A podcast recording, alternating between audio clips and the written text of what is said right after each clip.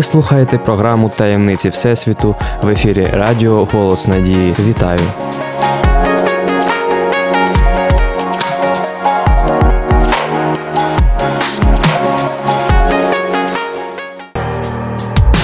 Де знаходиться початок Всесвіту? Як космос впливає на наше життя? Чи є розум на інших планетах? Що таке вічність і звідки взявся час? Чи існують ангели і демони? Що таке рай і пекло? Чи існують паралельні світи? Які можливості приховує в собі розум людини? Відповіді на ці та інші цікаві питання, а також точки зору науки і Біблії ви зможете почути в програмі Таємниці Всесвіту.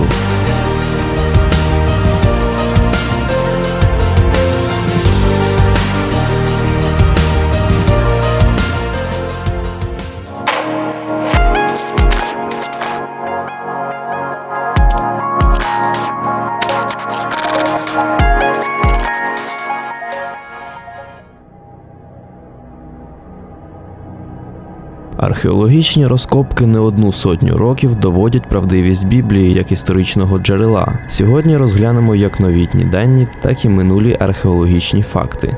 Нещодавно Каїрське міністерство старожитностей оголосило про важливу знахідку, зроблену командою підводних археологів на дні Червоного моря.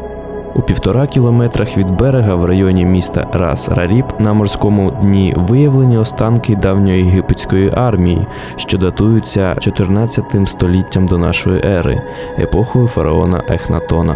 На площі приблизно 200 квадратних метрів виявлені фрагменти близько чотирьох сотень людських скелетів, а також велика кількість військового спорядження епохи фараонів, включаючи складові частини бойових колісниць. Керівники наукової експедиції вважають, що розширення району пошуків дозволить їм виявити ще кілька тисяч останків єгипетських воїнів і зброї епохи виходу євреїв з Єгипту.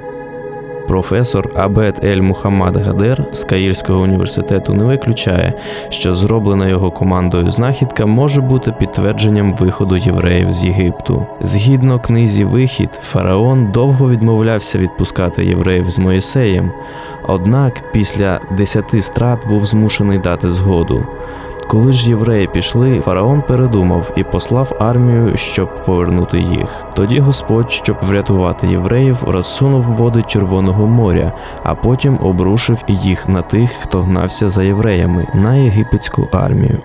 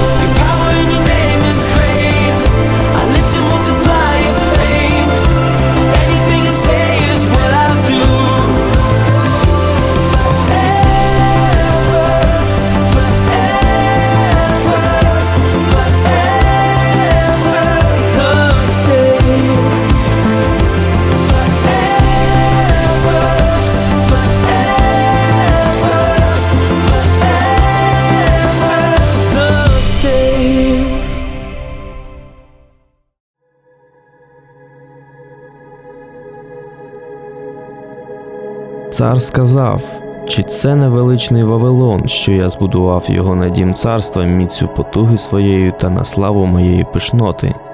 Книга Даніїла, 4 розділ.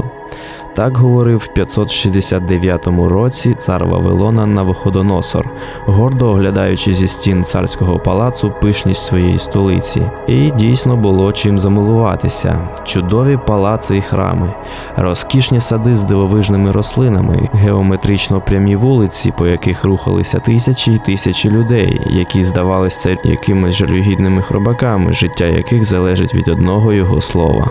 Своєю гордовитою фразою цар, здавалося, кинув виклик і людям, і Богу, вважаючи, що ніхто не має могутність рівним йому, і що він, цар, зрівнявся у величі із самим Богом. Але ще це слово було в устах царських, як пролунав з неба голос. Тобі кажуть, цар Новоходоносор, оце царство відходить від тебе, і від людей тебе відлучать, і буде пробування твоє з польовою звіриною, травою годуватимуть тебе як вола, і сім часів перейдуть над тобою, аж поки не пізнаєш, що Всевишній володарює над царством людським і дає його кому хоче. Тільки прозвучали ці слова, як цар збожеволів. Але якщо через сім років він, звівши в благанні очі до неба, отримав прощення і відпущення гріхів, то гордий Вавилон і його пихаті жителі так і не зрозуміли своєї залежності від Бога. І тоді пророцтва, виголошені натхненними пророками, вибухнули над великим містом і всією імперією. Вавилон не тільки матеріально зруйнований, а й навіть пам'ять про місце знаходження міста була забута на багато століть, так само як і сама його історія. Блиск і пишність міста, про які розповідає Біблія, називалися казками, так само як і відомості античних авторів Геродота і Ктесия, що підтверджують писання. Що вже говорити про ті місця Біблії, в яких повідомлялося про будівництво Вавилонської вежі, божевілля Новоходоносора або згадки про царя Валтасара. Все це називалося порожньою фантазією, до того ж дуже примітивною. Але пройшли століття, і з небуття виросли руїни Вавилона, які підтвердили кожне свідчення Біблії і змусили замовкнути так званих великих вчених матеріалістів, що висміюють святе письмо. Людиною, що почала розкопки стародавнього Вавилона, був Роберт Кольдевей, що народився в 1855 році в Німеччині в містечку Бланкенбург. Він приймає участь в археологічних розкопках в Італії і Сирії, але популярність принесли йому розкопки, що почалися 26 березня 1899 року в Вавилоні і тривали 15 років. З кожним помахом лопати з піску підіймалися стародавні будови. Руїни вавилонських стін і веж спочивали більш ніж під 15-24 метровому шару піску, що чимало ускладнювало розкопки. Але це не бентежило археологів, які продовжували працювати день і ніч. Незабаром була розкопана система міських укріплень, що складається з трьох рядів кріпосних стін. Уздовж стіни через кожні 50 метрів височили сторожові вежі числом 360 на внутрішній стіні і 250 на зовнішній, що оточують місто протягом 22 кілометрів. Був знайдений і висічений на камені напис, написаний Навуходоносором. Я оточив Вавилон з сходу потужною стіною. Я вирив рів і скріпив його схили за допомогою асфальту і обпаленої цегли. У підстави рову я спорудив високу і міцну стіну для того, щоб вороги, що замислили недобре, не могли проникнути в межі Вавилона з флангів. Я оточив його потужними, як морські вали, водами. Подолати їх було так само важко, як справжнє море. Щоб запобігти прорив цього боку, я спорудив на березі вал і облицював його обпаленою цеглою. Я ретельно зміцнив бастіони і перетворив місто Вавилон в фортецю.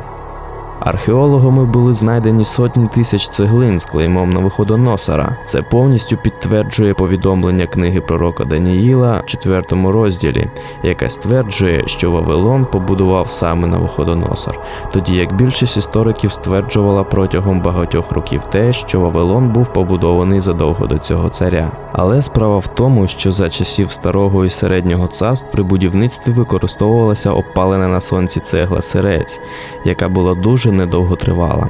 За Новоходоносора стали використовувати укріплену палену цеглу, що відрізнялася великою міцністю. Саме тому вже за пророка Даниїла міські будови відбудовані були заново, а слідів періоду стародавнього сходу майже не залишилося.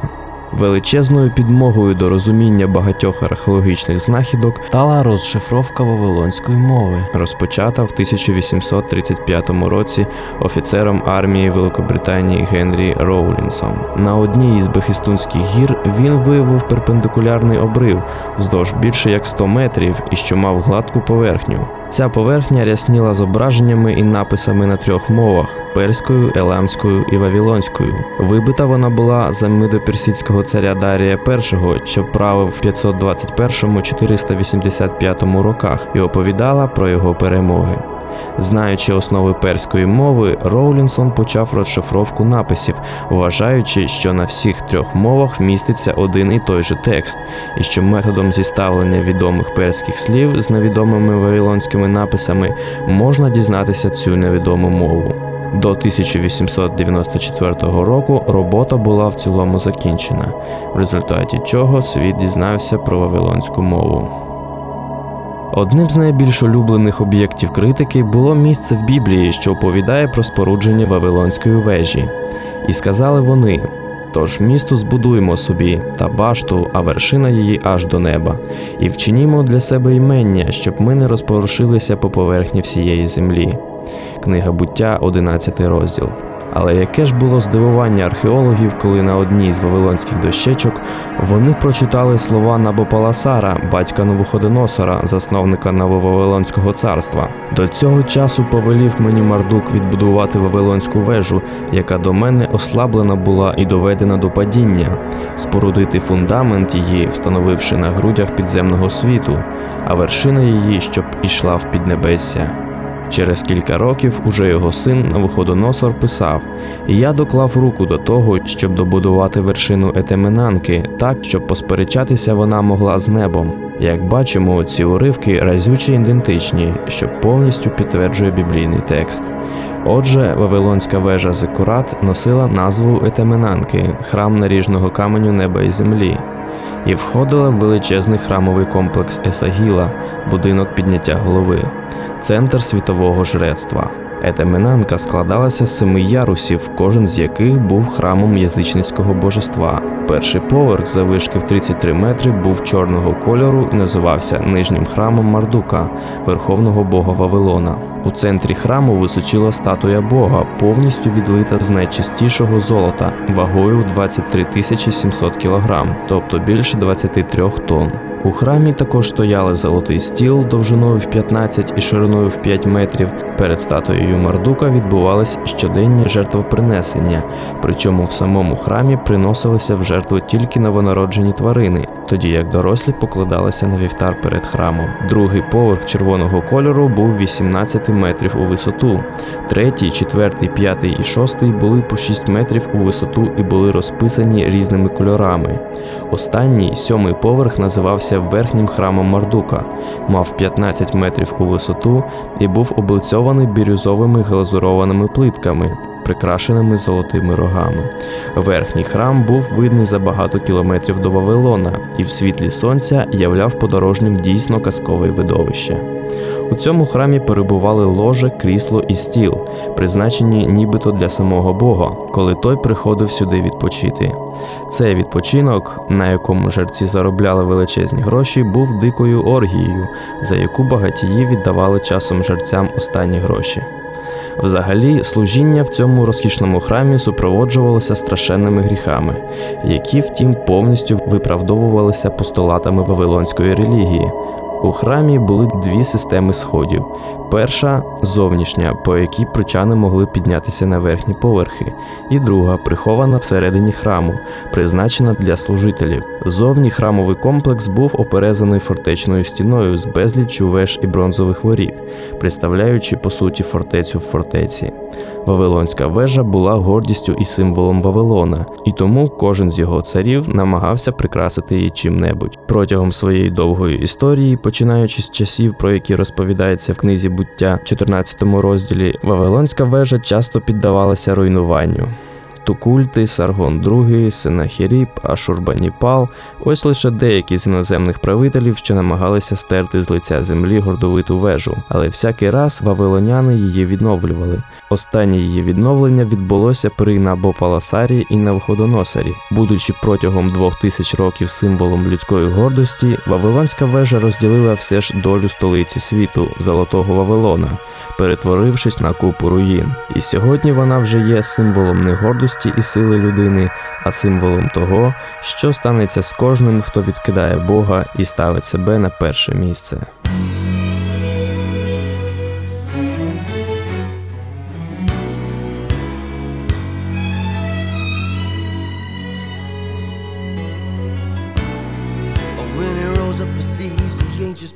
On the Ritz.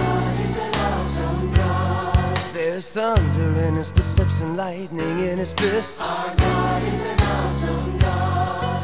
And the Lord wasn't joking when he kicked him out of Eden. It wasn't for no reason that he shed his blood. His return is very close, and so you better be believing that our God is an awesome God. Our God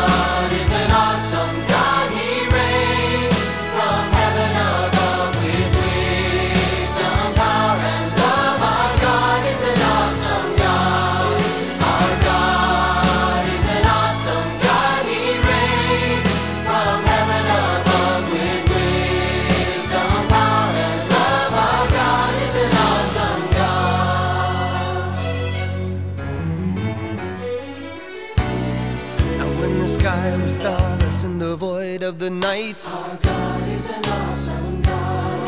He spoke into the darkness and created the light. Our God is an awesome God. In judgment and wrath he poured out on Sodom, and mercy and grace he gave us at the cross. I hope that we have not too quickly forgotten that our God is an awesome God. Our God is an awesome God.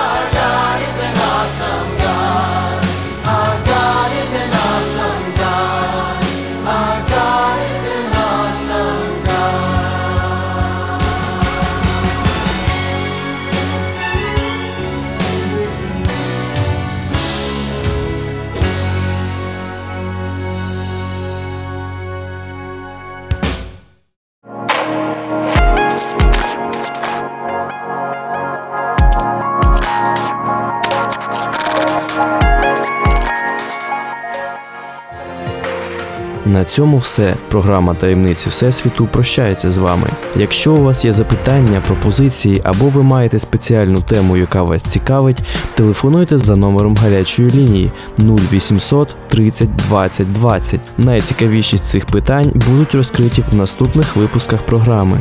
У студії для вас працював Богдан Нестеренко. У всесвіту ще багато секретів, і про деякі з них ми поговоримо в наступних випусках. Нехай щастить!